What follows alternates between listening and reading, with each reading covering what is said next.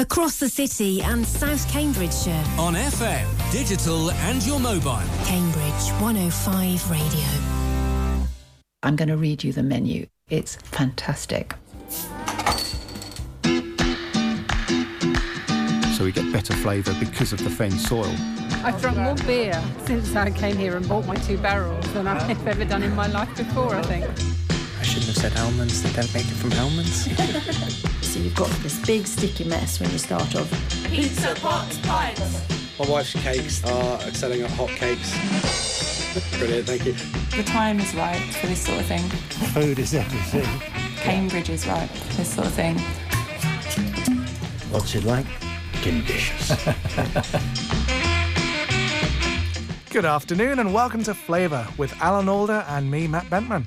Autumn has kicked in, and with it, plenty of exciting food and drink news and stories. Yeah, it's extraordinary how vibrant the Cambridge area food and drink scene is. There is so much going on. Uh, and last week saw the food and craft fair on Parker's Piece, and Matt went along to chat with some of the producers there, and we'll hear them in a minute. And I've been finding out about a really unusual and fun event that's happening soon at two of Cambscuisine's restaurants, and that's on today's programme too. Yeah, and with harvest time beginning, we've some ideas for onions and a feature about Cambridge orchards. We'll also have plenty of local food and drink news, as well as our regular guide to where to find free food in Cambridge right now. We also have a roundup of local chef jobs as well, and a quick look at what's been happening in social media this morning. So, let's get started and the Autumn Food and Craft Fair is where we're going to begin. It took place on Parker's Piece last weekend. It hosted dozens of food stalls, and we decided to cherry pick a few exhibitors to display the variety of foods at this annual event. Now, everything you'll hear you can easily order online. Uh, my first time at this fair was back in 2010, I think, and it's it's always been interesting what new offerings there are and also what's new from the regulars. Oh, rum raisin, that's your favourite. Oh, that is like, oh, I didn't spot that one. Dozens of stalls line this food tent.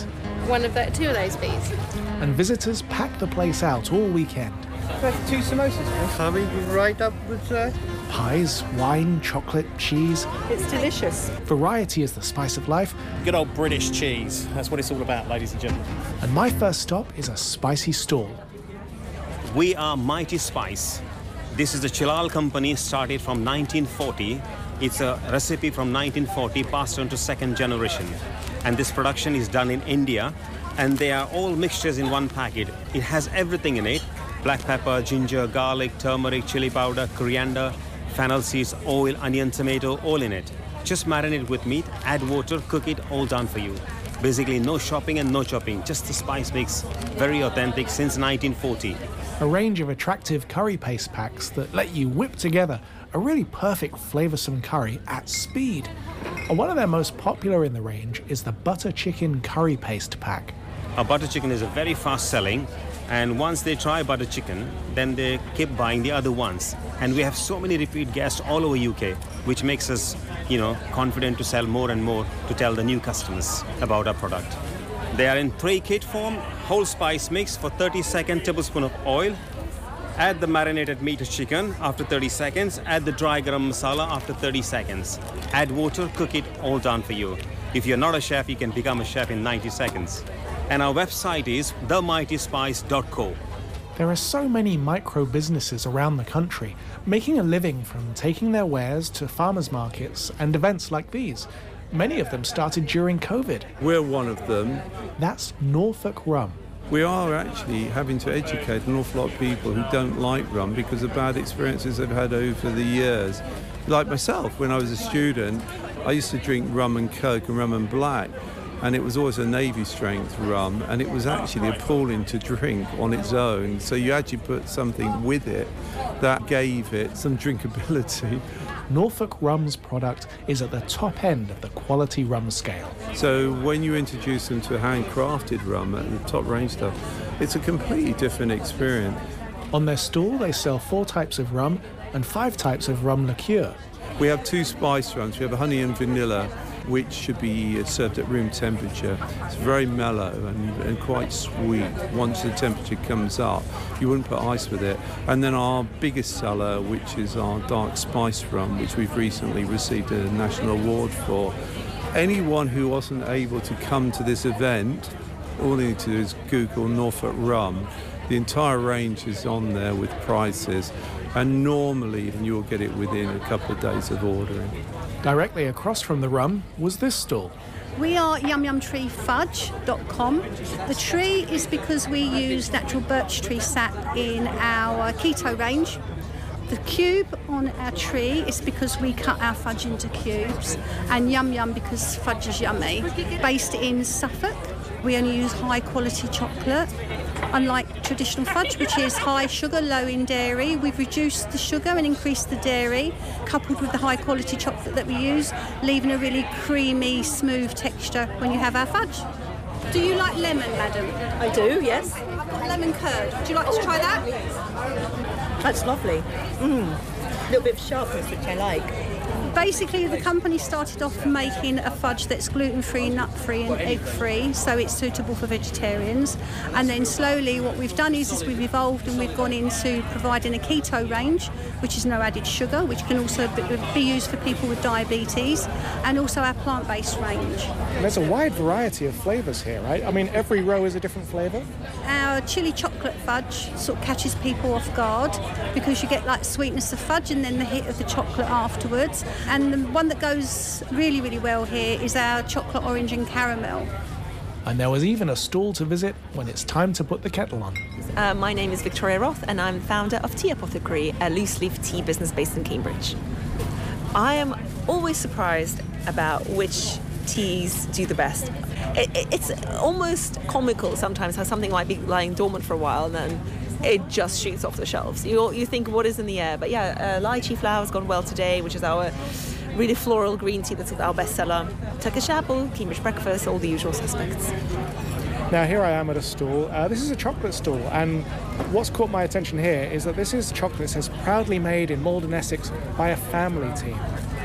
And it's called Temprd Chocolate. Temprd spelt T E M P R D. We've been going three years. We've got a variety of 16 flavours. We chose to do a chunky chocolate bar, really, something opposite to what the market trend was, which is all these smaller bars. We've gone for a 200 gram bar as our main stay bar. This year, in beginning of September, we've launched. With, we've added two more flavours, which are a dark ginger and a banoffee pie in milk. And next year, we're looking to extend that again into a slightly different range. It's hard work, though. All I'd say, I, I wouldn't put anyone off doing their own business. Please give it a go. If you want to do something, do it. Don't put it off. Just go for it because we're enjoying every minute of it. What do you recommend? What's your bestseller? Sea salt is our Is it? bestseller. Okay. Our new one is a banoffee. My favourite is coconut caramel. Thanks for your support. Thanks very much. Thank you. Hello, my name's Peter, the Cheese and Pie Man. It's the Autumn Food Festival. We've been frequenting it for quite a number of years now. We're purveyors of wonderful cheeses and we've got our own range of uh, baked pies, which we've been making for 24 years. Obviously, today we do things more like truckles, things encased in wax.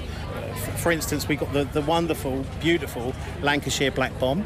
It's a five-time multi-award winning cheese. It's shaped in the shape of a Lancashire Black Bomb from the Lancashire Fusiliers from years ago. So if you can imagine the old black bomb with the fuse core coming out the top of it, it's exactly as, as it sounds, guys.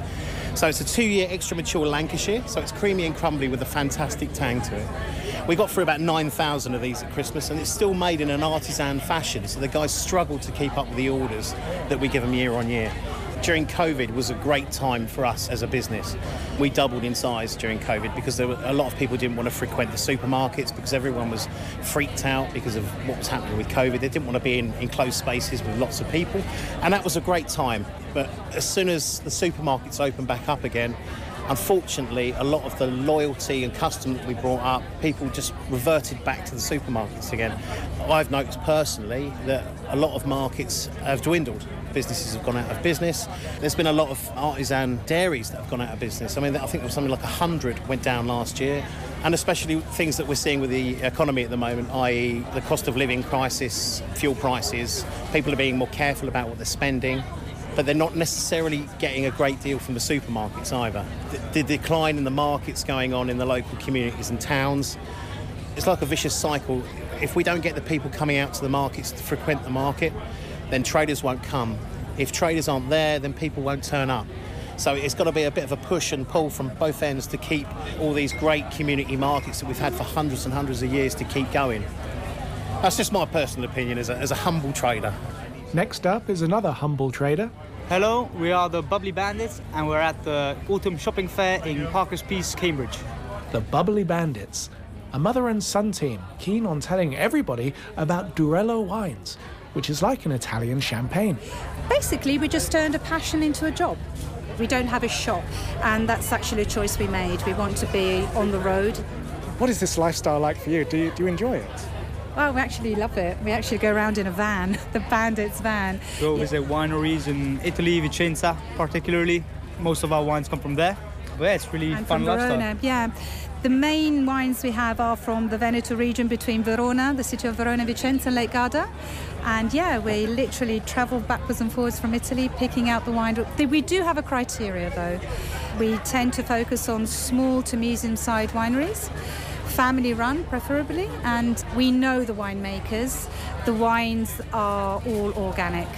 When we talk about Durello, which is the wine we're selling, and we talk about volcanic soil, so that means that the grapes are rich in minerality.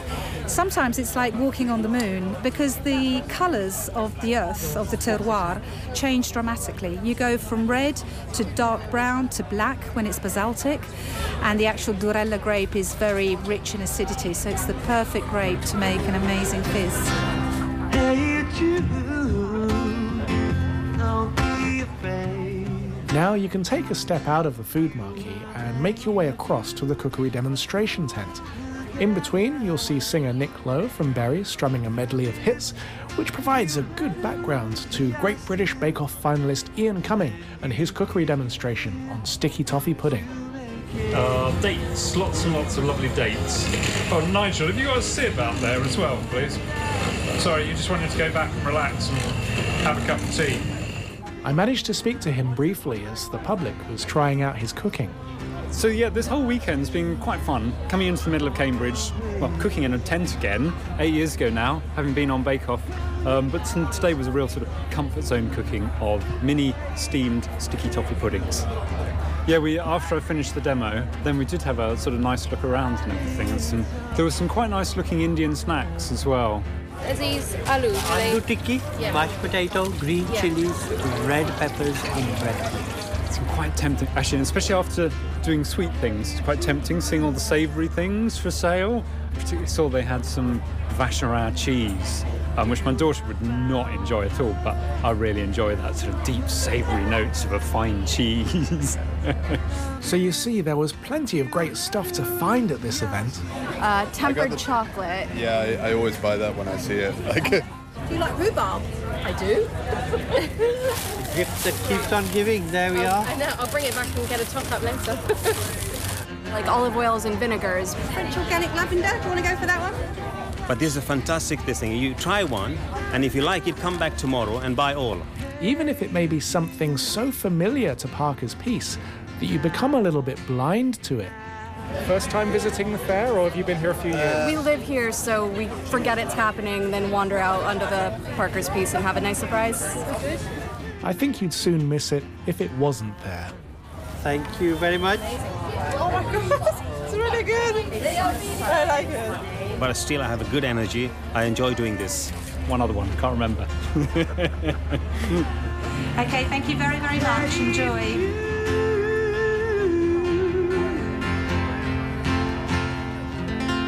Yeah, that was a nice weekend. And, you know, this might be some helpful information as well. The Autumn Food and Craft Fair, it's organised by Charlie Owen Events, and they've got a mailing list, so you can always keep informed about their upcoming fairs and festivals, such as the Essex Autumn Shopping Fair in Braintree this weekend. There's plenty of food and drink stalls there too. So, if that interests you, just head over to charlieowenevents.co.uk and uh, sign up to their mailing list. Or, if you like, you can even follow them on Instagram.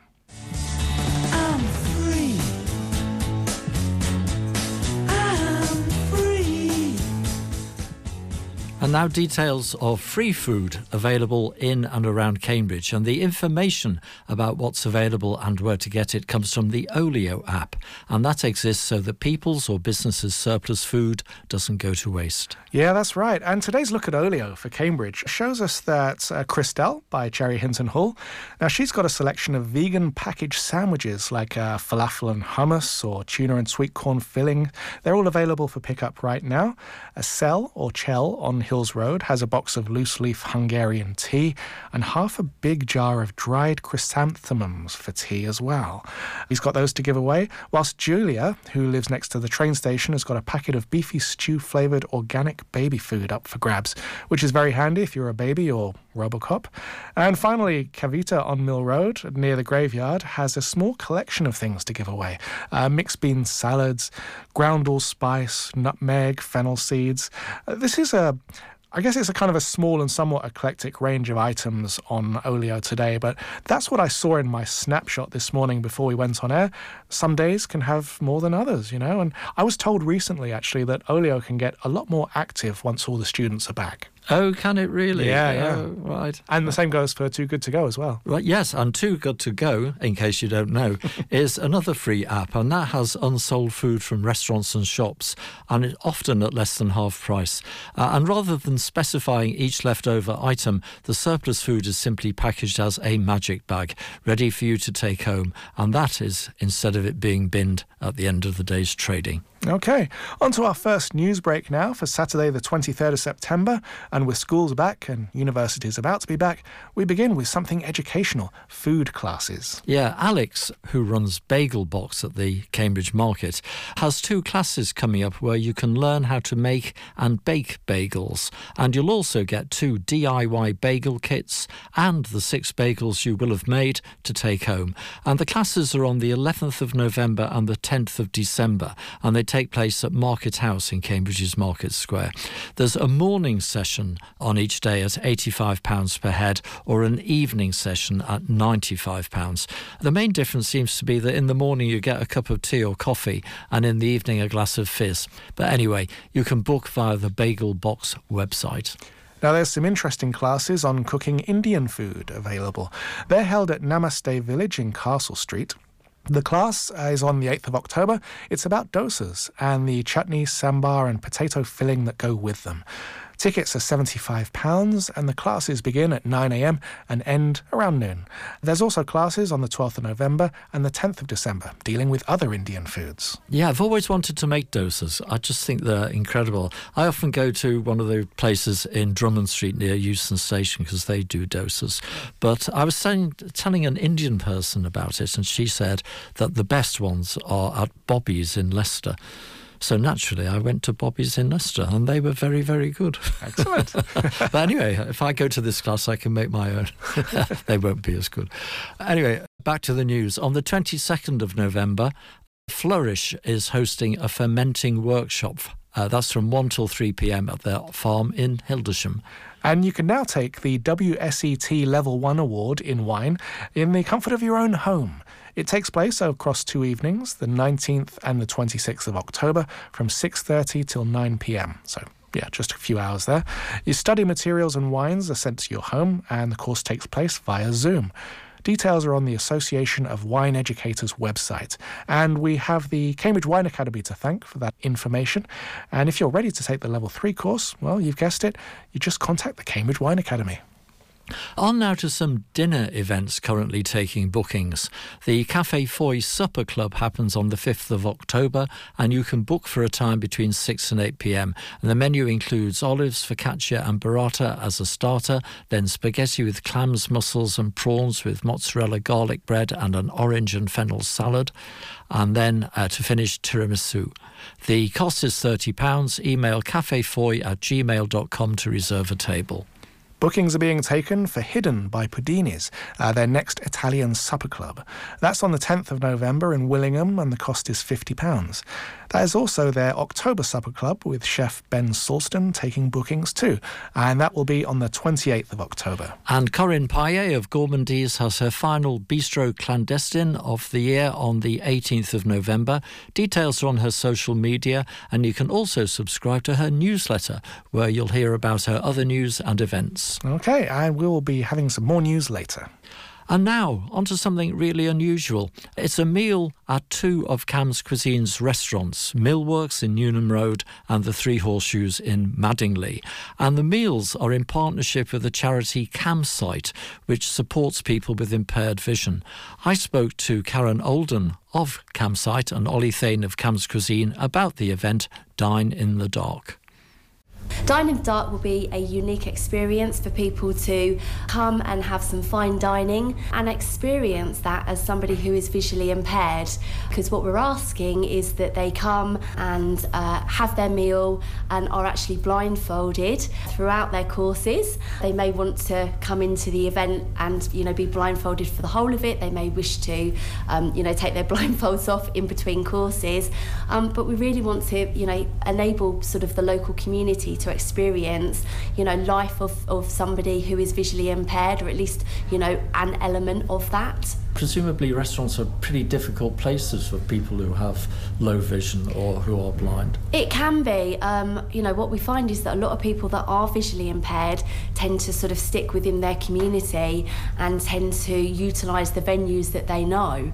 And, you know, there's so many barriers, obviously, for people who have visual impairment or who have disabilities, you know, and obviously how they're going to be able to be seated and, you know, what the venue sort of parameters are. You know, it's a, a huge consideration for, for people, um, you know, who are visually impaired, who want to, you know, enjoy being sociable and enjoy, you know, going out for a meal. It's all part of mental health, isn't it, really? It is because obviously, you know, the more barriers that people have who have you know some sort of disability the more that they are sort of you know confined to their home and you know we want to really break that barrier and I think partnering with Cambscuisine you know will enable us to highlight um, you know some of the factors that we have to consider here What about menus? I've never seen a braille menu. Well, um, Braille is used, um, but not actually probably as much as people think. Um, technology, um, as we know, has moved on dramatically, um, and for people who have visual impairment, um, there are some fantastic apps that actually utilise a camera and will actually then uh, use a voice app that will actually read out menus and signs and all those sorts of things. So technology is an absolute godsend to, to people who have visual impairment. That's extraordinary. So, Ollie, uh, Karen, on behalf of CamSight, a- approached you, and uh, and you were keen to to do it. Absolutely, yes. We've, I mean, we've got a good history now of, of work in the community uh, via our Cambscuisine Community Fund. We raise about sort of 70,000 a year that we, we put to good causes. This is something outside of that, but it, no, it was the moment Karen, Karen came to me via CamSight and suggested that we did this night. Yeah, I think it sounds it sounds a lovely thing to do. It sounds quite fun. It's different, and hopefully raise some awareness and hopefully raise some money. And you're giving over two of your, your restaurants to us, but but not fully giving them over. Well, to be honest, we'll see how busy the nights are. Um, hopefully, they'll be really busy, and yes, the restaurant will be fully taken over by people joining the Dine in the Dark experience. We will wait and see, but uh, potentially, if they're only, you know, if it's if there's less people, then we'll just put a section of the restaurant towards the, towards the evening. But hopefully, full. And the more the more people come, the more money we raise for, for CamSight too, which is nice. Have you decided on a menu yet, or We have, but we don't want to put that out into the public domain because we want people to be able to guess what they're eating. That's all part of the fun of the evening. So right. there's going to be sort of canapé style starter. You get three canapés as a starter, so you can lots of different flavours and different sort of small dishes there, and then you choose a meat, a vegetarian, or a fish course, and then similarly three puddings each, but sort of canapé, smaller style yeah?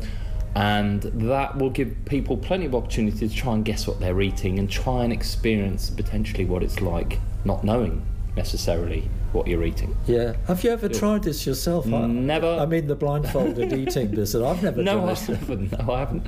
No, I haven't. And uh, you know, it's just highlight. It's highlighting something really, really pretty important. Yeah, well, Um, it is because I mean, you, you think about things like something simple like reaching for a glass of wine. I mean, wine glasses are quite easy to knock over in the easiest of circumstances, aren't they? It is, and that is something I think we're going to have to consider on the night, is, those yeah. sorts of things. But, you know, they are things that if you have visual impairment, um, you know, this is something that you cannot get away from. And, you know, again, it's, it's just highlighting, you know, how difficult it is, you know, if you, if you can't see and if you're trying to just go about your normal, you know, life. We all have our meals, we all go out and we don't even think about the, the sorts of things that we do no. hope that, you know, people will sort of take away from the night. Moving your wine glass in order to reach your water glass is something that we just do. Absolutely. I mean, maybe we need to consider taking red wine off the menu. No, no.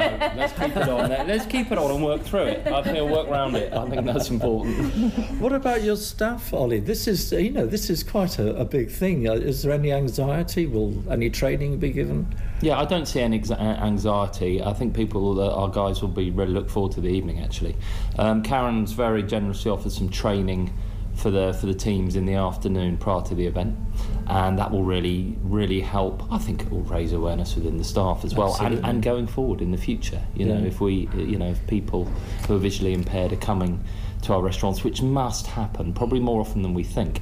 And if we've got some skills there and some knowledge, then that, that's really useful. Yeah, absolutely, yeah.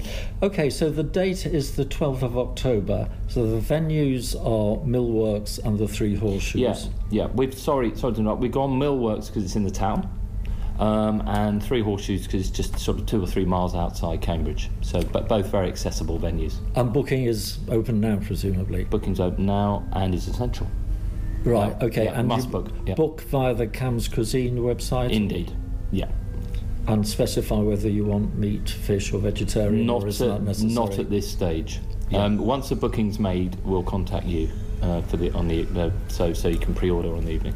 But Karen, what is CamSight? What, what does it try and what does it do? So, CamSight is actually one of the oldest charities in Cambridge. Uh, we were actually launched in 1912. We support um, people throughout Cambridgeshire who are visually impaired, and we can support people right from their first diagnosis and that first initial loss um, of, of their sight.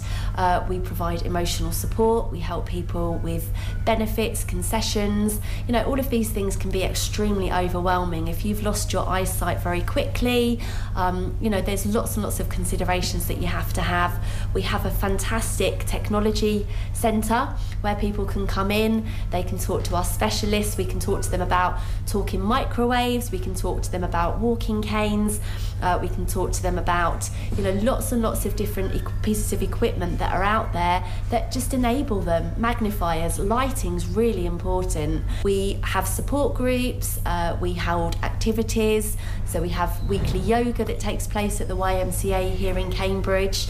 Um, you know, it's it's it's a great support network. Right, the other, yeah. but we know as a charity that there are people that are likely to be sat at home and they are not get, getting support that they need.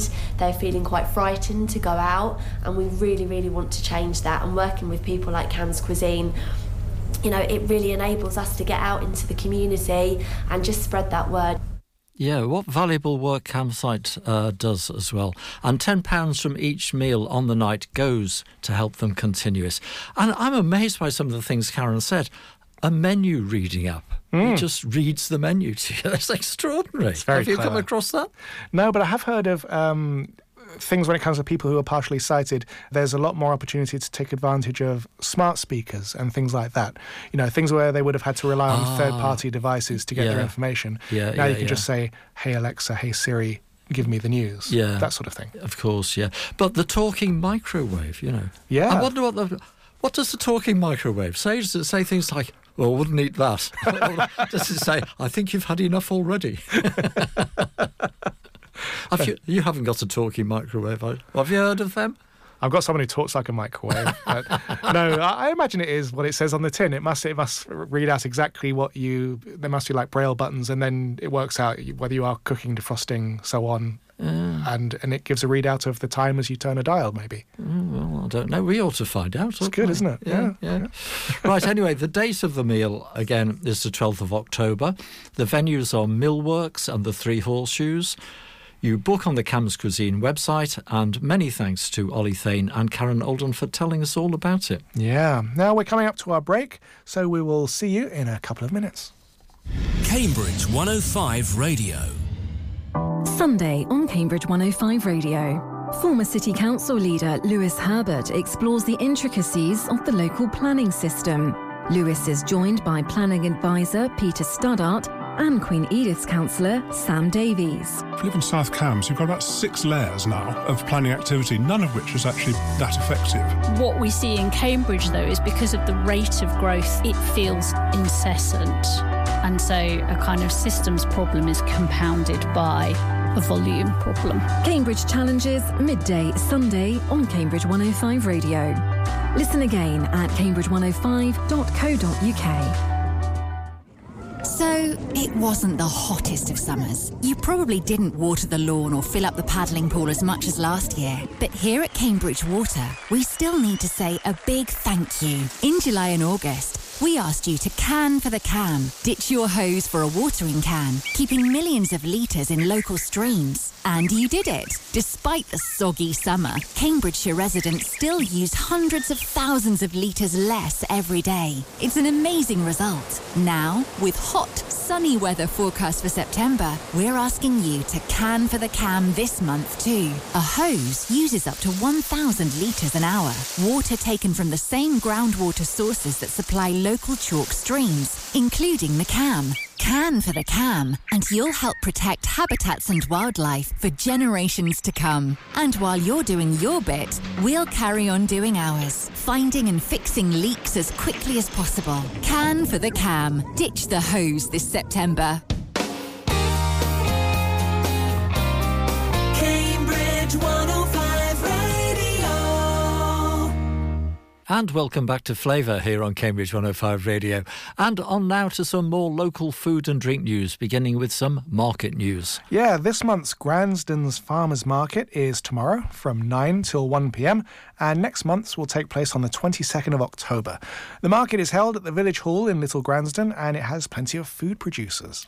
Northstowe's weekly market is on Sundays from 10 till 4, and there will be a pop up market in Grantchester in a week's time. And food related stall holders include Sweet Pea Market Garden, Bubbly Bandits, who we heard earlier, Small and Green, Coffee Aficionado. Hit Wrap, who will have their Hong Kong food van outside, and Sourdough Hub and Cambridge Honey. And it will take place in Grantchester Village Hall next Saturday. That's the 30th of September from 10.30 until 3.30. Uh, away from markets, Malloy's Craft Fish Butchery has closed in Station Place in Cambridge and it's moved to Ben's Yard in Ely, where it's uh, going to sit alongside Malloy's Craft Butchery. It'll be open Tuesday to Saturday, 9 to 5. Work is now well underway at Fagitos in Mill Road, where reopening is not far off, and we hope to speak with Nick from Fagitos in the next programme. Hot Numbers is celebrating National Coffee Week, which is in October, by holding an, ev- an evening with its roastery team in Shepreth with chocolatier Mama Bonbon. It's £25 a head, and more details can be found on the Hot Numbers website. Finboys is closed from the 8th to the 18th of October while they all go to California for a break, sample the wines, the seafood, you know, that sort of thing. Oh, to work for Finboys. Mind you, they do have a few vacancies which you can hear about in our job section, and they'll reopen on October the 19th. Meanwhile, look out for their up and coming tuna nights, where they'll be taking a whole tuna and selling tuna dishes from it over a couple of nights. And that's to celebrate the tuna caught off the southwest coast of England by small fishing boats. Hmm. Areno, the Japanese food truck, is closing at the end of the month, and that is to help owner and operator Muz Koderi recover from a back injury sustained earlier in the year. It may return in the future, we certainly hope so, and we will have more news later. Meanwhile, much harvesting is going on at the moment. Allotment holders are getting in their green beans, they're beginning to harvest their squashes, there's loads of tomatoes about, and also onions. So here's some tips about how to enjoy onions from local chefs Rosie Sykes and Tristan Welch, with an introduction to onions by friend of flavour Liz Budd. I don't like snails or toads or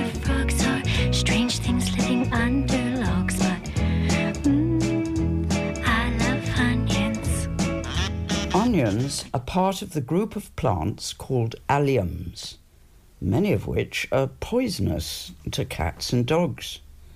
Other members of this group include garlic, leeks, and chives. Hugh Fearnley-Whittingstall says that while onions are most frequently used as a foundation flavouring in stocks, stews, and sauces, they can also be roasted as their natural sugars caramelise deliciously. Onions can take at least an hour of slow cooking in a covered pan and longer if they're part of a soup or stew. If you keep the heat gentle, they become sweet, complex, and delicious. However, care is needed, and he goes on to say, the one thing you must guard against is burning. These vegetables can blacken quickly because of their sugar content, and as soon as the caramelization goes too far, from golden brown to almost black, the results are bitter.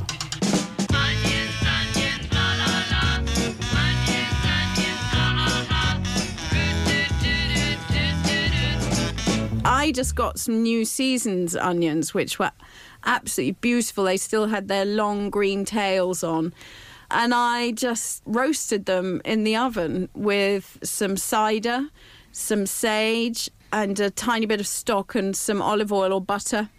Uh, just cook them really, really slowly, and they become beautifully caramelized. Um, and then there are so many things you can do with them. You could put them on a tart with some anchovy. You just put them on on toast with some lovely cheese. They just um, they become very rich and special. But the other really nice thing to do, which I do more often with red onions, is slice them quite thickly and then marinate them in lemon juice and salt, and they'll go really vibrant pink. And and slice them as a whole round, and try and keep them as whole as you can, and then put them onto a griddle pan or the barbecue. Absolutely lovely on the barbecue, and then they are really lovely in a salad with some tomatoes or some griddle courgette or. They, they make a really nice accompaniment to many, many things. I don't like shoes that pinch your toes or people who squirt you with a garden hose, but mm, I love onions. Onions, my nemesis, but actually the building block of so many great recipes. Well, do you know, one of my really, really uh, uh, favourite things with an onion is just to finely slice it, caramelize it in a frying pan, and um, and that's by adding a touch of olive oil in a hot pan, add the onions to it, pinch of salt straight away, and then um, if you've got any thyme or any hard herbs, pop them in now, and then and lower the heat in the pan and gently caramelize them away. And that's that that, that, that requires a bit of patience. Let it take half an hour, 45 minutes to caramelize at least. And when you're happy with the caramelization of it, if they start to caramelize a little bit too much on the bottom of the pan, add a touch of water in the beginning, but towards the end of it, add a splash of vinegar because that just really lifts it all up. It's quite delicious. Then, if you take those caramelized onions, you spread it on some puff pastry. And you know what? Yeah, okay, we make puff pastry here in the restaurant, but at home we just roll out some pre-rolled puff pastry, spread it with caramelized onions, bake it in the oven. My goodness! And you know my, my boys really like actually is some brie broken on top, so it just melts on top. Caramelized onion tart within, well, within probably about 45, 50 minutes. However, minimal effort. You can have at least half a bottle of wine in that time as well.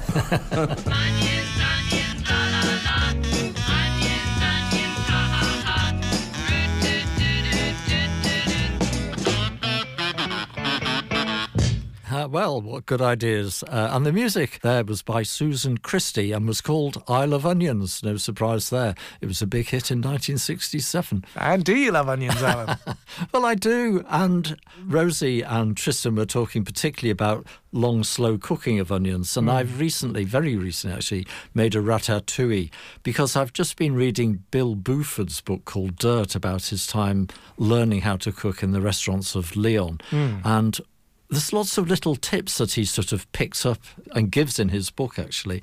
And one of them is that when you make a ratatouille, each of the ingredients you should saute separately, whereas I think most people, certainly me, have always sauteed them all together. But he uh-huh. says, or he's picked up in the restaurants of Lyon, that if you cook them separately, then the ratatouille is much nicer. And of course, that includes the onions. So the onions had a very long, slow cook. Mm. And it was delicious, I must say. It was very nice.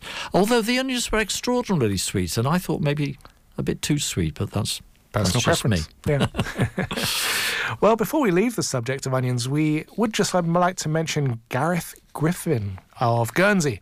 His onion entry in the Harrogate show recently weighed almost 20 pounds. That's amazing. That's the weight of two or three young babies, isn't it? Yeah. Newly born baby. That's a Well, uh, moving on to our final news break for today now, and we'll begin in Congratulations Corner. And in there, we can see Chong Chong Bo of Amphora on Devonshire Road. Now, Amphora has been shortlisted in three categories for the Decanter Awards that's Best Newcomer, Best Specialist Retailer for Central and Eastern Europe, and Best Wine Buyer. So, many congratulations to her. And also, congratulations to Cambridge Wine Merchants. They're shortlisted for regional best regional multi-store, Central England, best specialist retailer, champagne and sparkling, best specialist retailer, sweet fortified, and also Great Britannia is uh, shortlisted for Best Specialist Retailer England and Wales. So many congratulations. And the awards will be announced on Tuesday and Wednesday next week. So fingers crossed for Yeah, them. Good luck. And that leads very nicely into our wine news.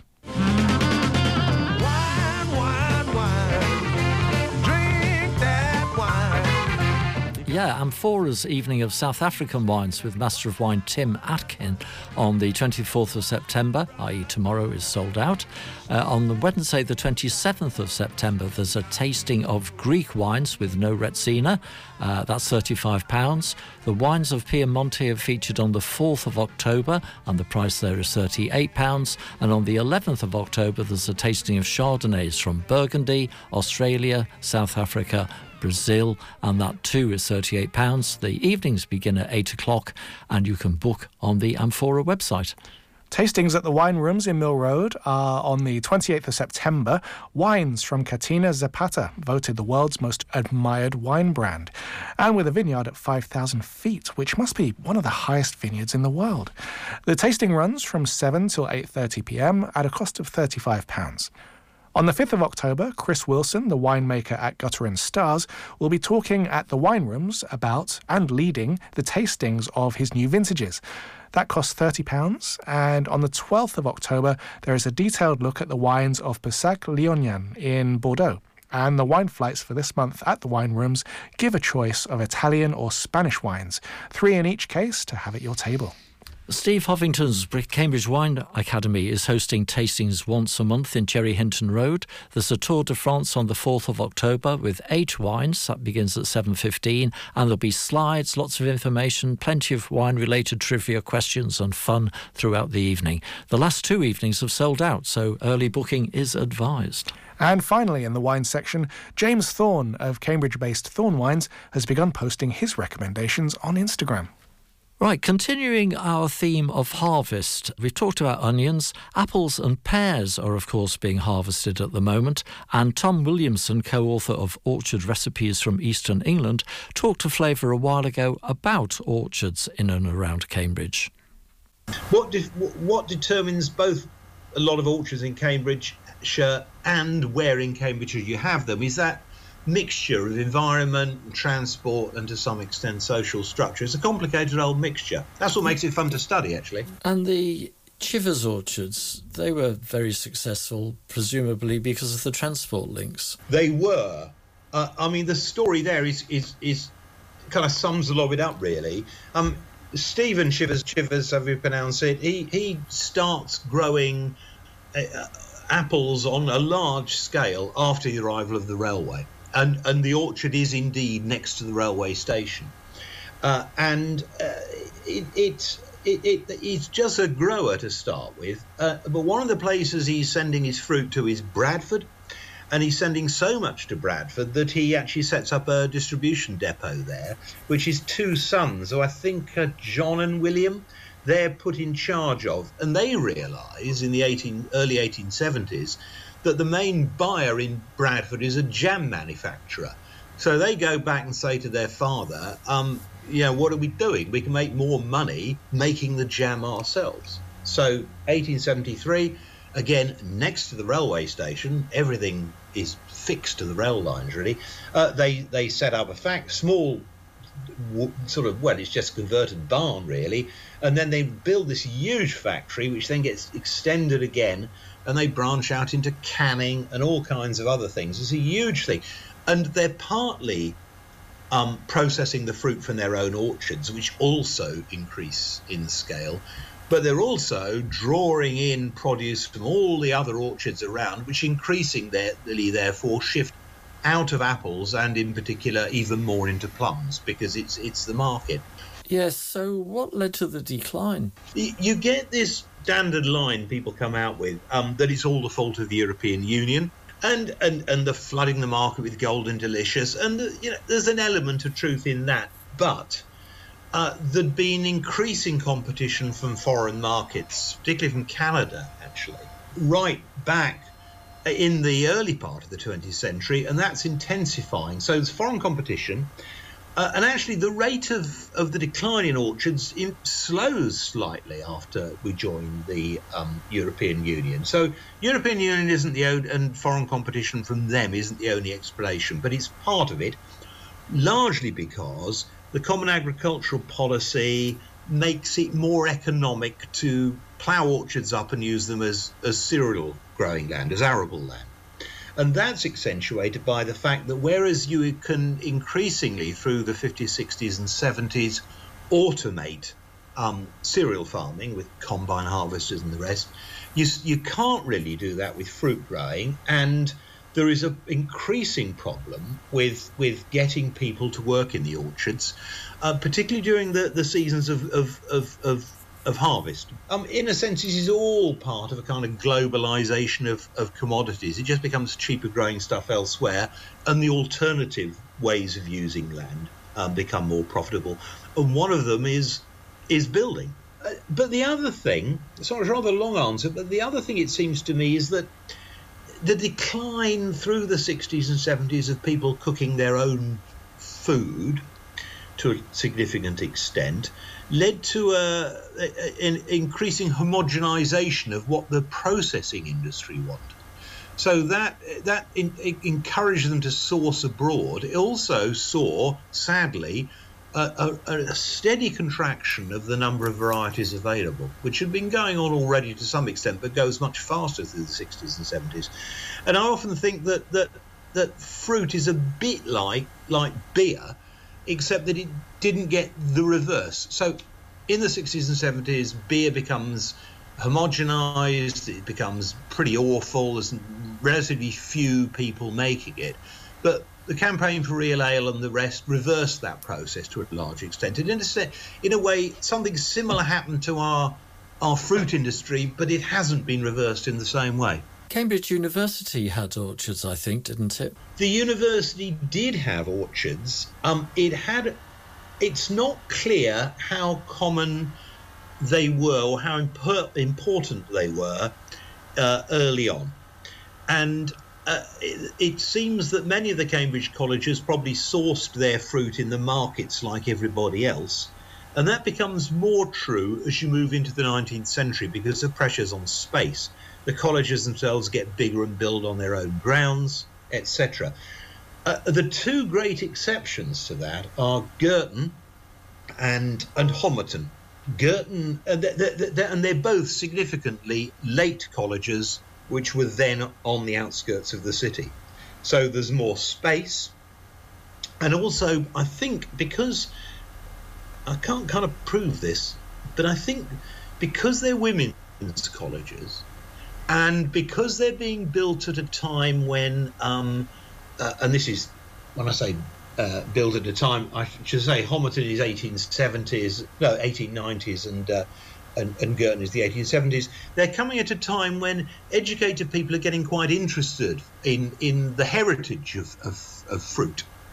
And I think those things go together: the additional space, women's stuff, and and the fact it's uh, uh, it's quite late on they have orchards. Uh, the one at Girton in particular is absolutely incredible. It's one of the best. Well, it probably is the best orchard in Cambridge, or one of them. One of them. One of the two. Is it possible to visit it? It is if you if you contact them first and ask, and if you go there, you will see an extraordinary uh, place. A lot of the original trees are still there, so they're really old because apple trees don't make much more than 120 years normally. And it's it, like a lot of the these institutional orchards. It's got a lot of cooking apples, Bramley Seedling, um, but it's got Northern Greening, Warner's King, Norfolk Beefing, Blenheim Orange, Bismarck. What else? Monarch, Dr. Harvey, Dumelow's Seedling. I mean, it's great. There's pears as well, and and there's plums, and and wonderfully, uh, and showing, I think, that it's partly a kind of um, recreational landscape for the students, even when it was first built. Uh, showing that is the fact there's a lovely cobnut walk, a walk lined with cobnuts along the northern side. It, it's, yeah, as I say, it's one of the, well, it's a matter of taste, one of the two best in Cambridge, I'd say. The obvious question what's the other one? Well, I would, if, if you fancy a bit of a drive, it is in Cambridgeshire, but only just there's a wonderful orchard at a place called Rummers Lane in uh, in Wisbech, just southeast of Wisbech, and and that's completely different from Girton. Girton, although the trees are old, looks like a managed orchard.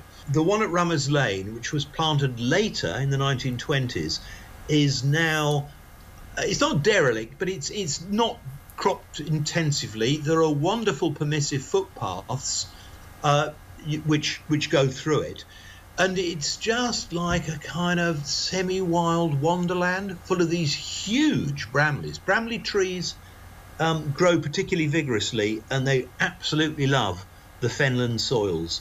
And so you've got these huge, great trees, masses and masses of fruit, masses of wildlife. It's a kind of wildlife reserve, really. Um, it's a different experience that Girton, but to Girton, but but well worth it. Well worth looking at. Well, that sounds really interesting. That's uh, Tom Williamson.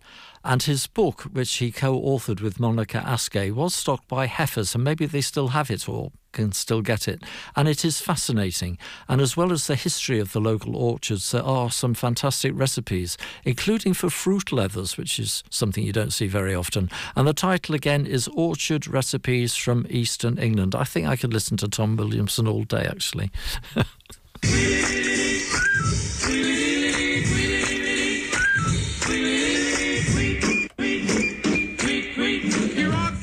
Now there's the familiar music signalling time for news from social media. Brewboard is having its sixth birthday bash in two weeks' time. Live music will be there. Details will be released this week. Little Piggy in Fenstanton has Sunday roast starting up on the 8th of October. Oktoberfest is almost with us. Uh, that's going to take two days, next Friday and Saturday, with German beer, food, and music, and that's on Jesus Green. And there is vegetarian food available, by the way. Um, Bumble and Oak, back to harvest really, that currently has in its farm shop in William conference pears. Williams Bon criteria. Oh dear, I've can't read my writing. But anyway, Williams Bond something. Uh, Shinsila Asian pears and Euricia, Euricia Asian pears. I need to improve my writing. But anyway, lots of pears you've never heard of before, or I've never heard of before, at Bushelbox Farm.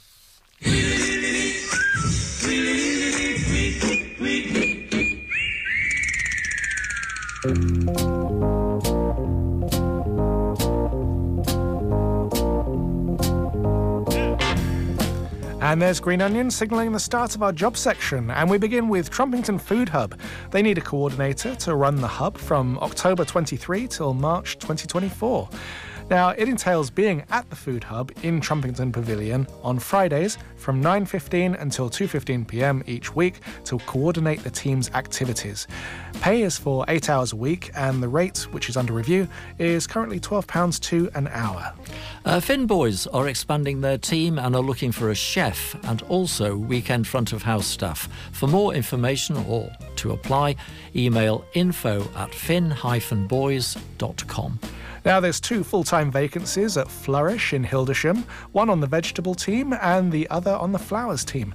And info for that is available from office at flourishproduce.co.uk. Hot Numbers has several posts available, including a full time baker, a junior pizza chef, and a bakery supervisor, all at its headquarters in Shepreth, a senior chef in its Trumpington Street branch, where there is also a position as assistant manager available. And you can apply via the Hot Numbers website, where you can find more details. Midsummer House has a vacancy for a chef de rang. Now, that's not a term we come across very often, and it's actually not a chef position at all. It's a waiter who is head of a particular section in a dining room and who reports to the maitre d', i.e., the head waiter. Midsummer House also has a vacancy for a restaurant manager, and you can get details of these posts by emailing admin at midsummerhouse.co.uk. A couple of extra ones that have just come in. The old bicycle shop is hiring staff, so you can go along there and find out who they want and what they want. And Barbara Ella in Chesterton Road is also hiring at the moment. But finally, the Petersfield in Sturton Street has vacancies for both front of house and back of house posts, and they'll involve evening and weekend working. Pop in to inquire. All of which brings us to the end of today's programme. And don't forget that you can catch Flavour on alternate Saturdays at 12 noon. We are, of course, repeated on Mondays at 6 pm and Thursdays at 2 pm. Flavour will also be available as a podcast early next week. And coming up on Cambridge 105 Radio today at 1 pm is the Gadget Guide with Robin Lawrence. And I wonder if they're talking, featuring talking microwaves. I wouldn't put it past them. uh, but that's all from us for today. We'll be back on the 7th of October with lots more food and drink news, jobs, and features. But until then, goodbye. Goodbye.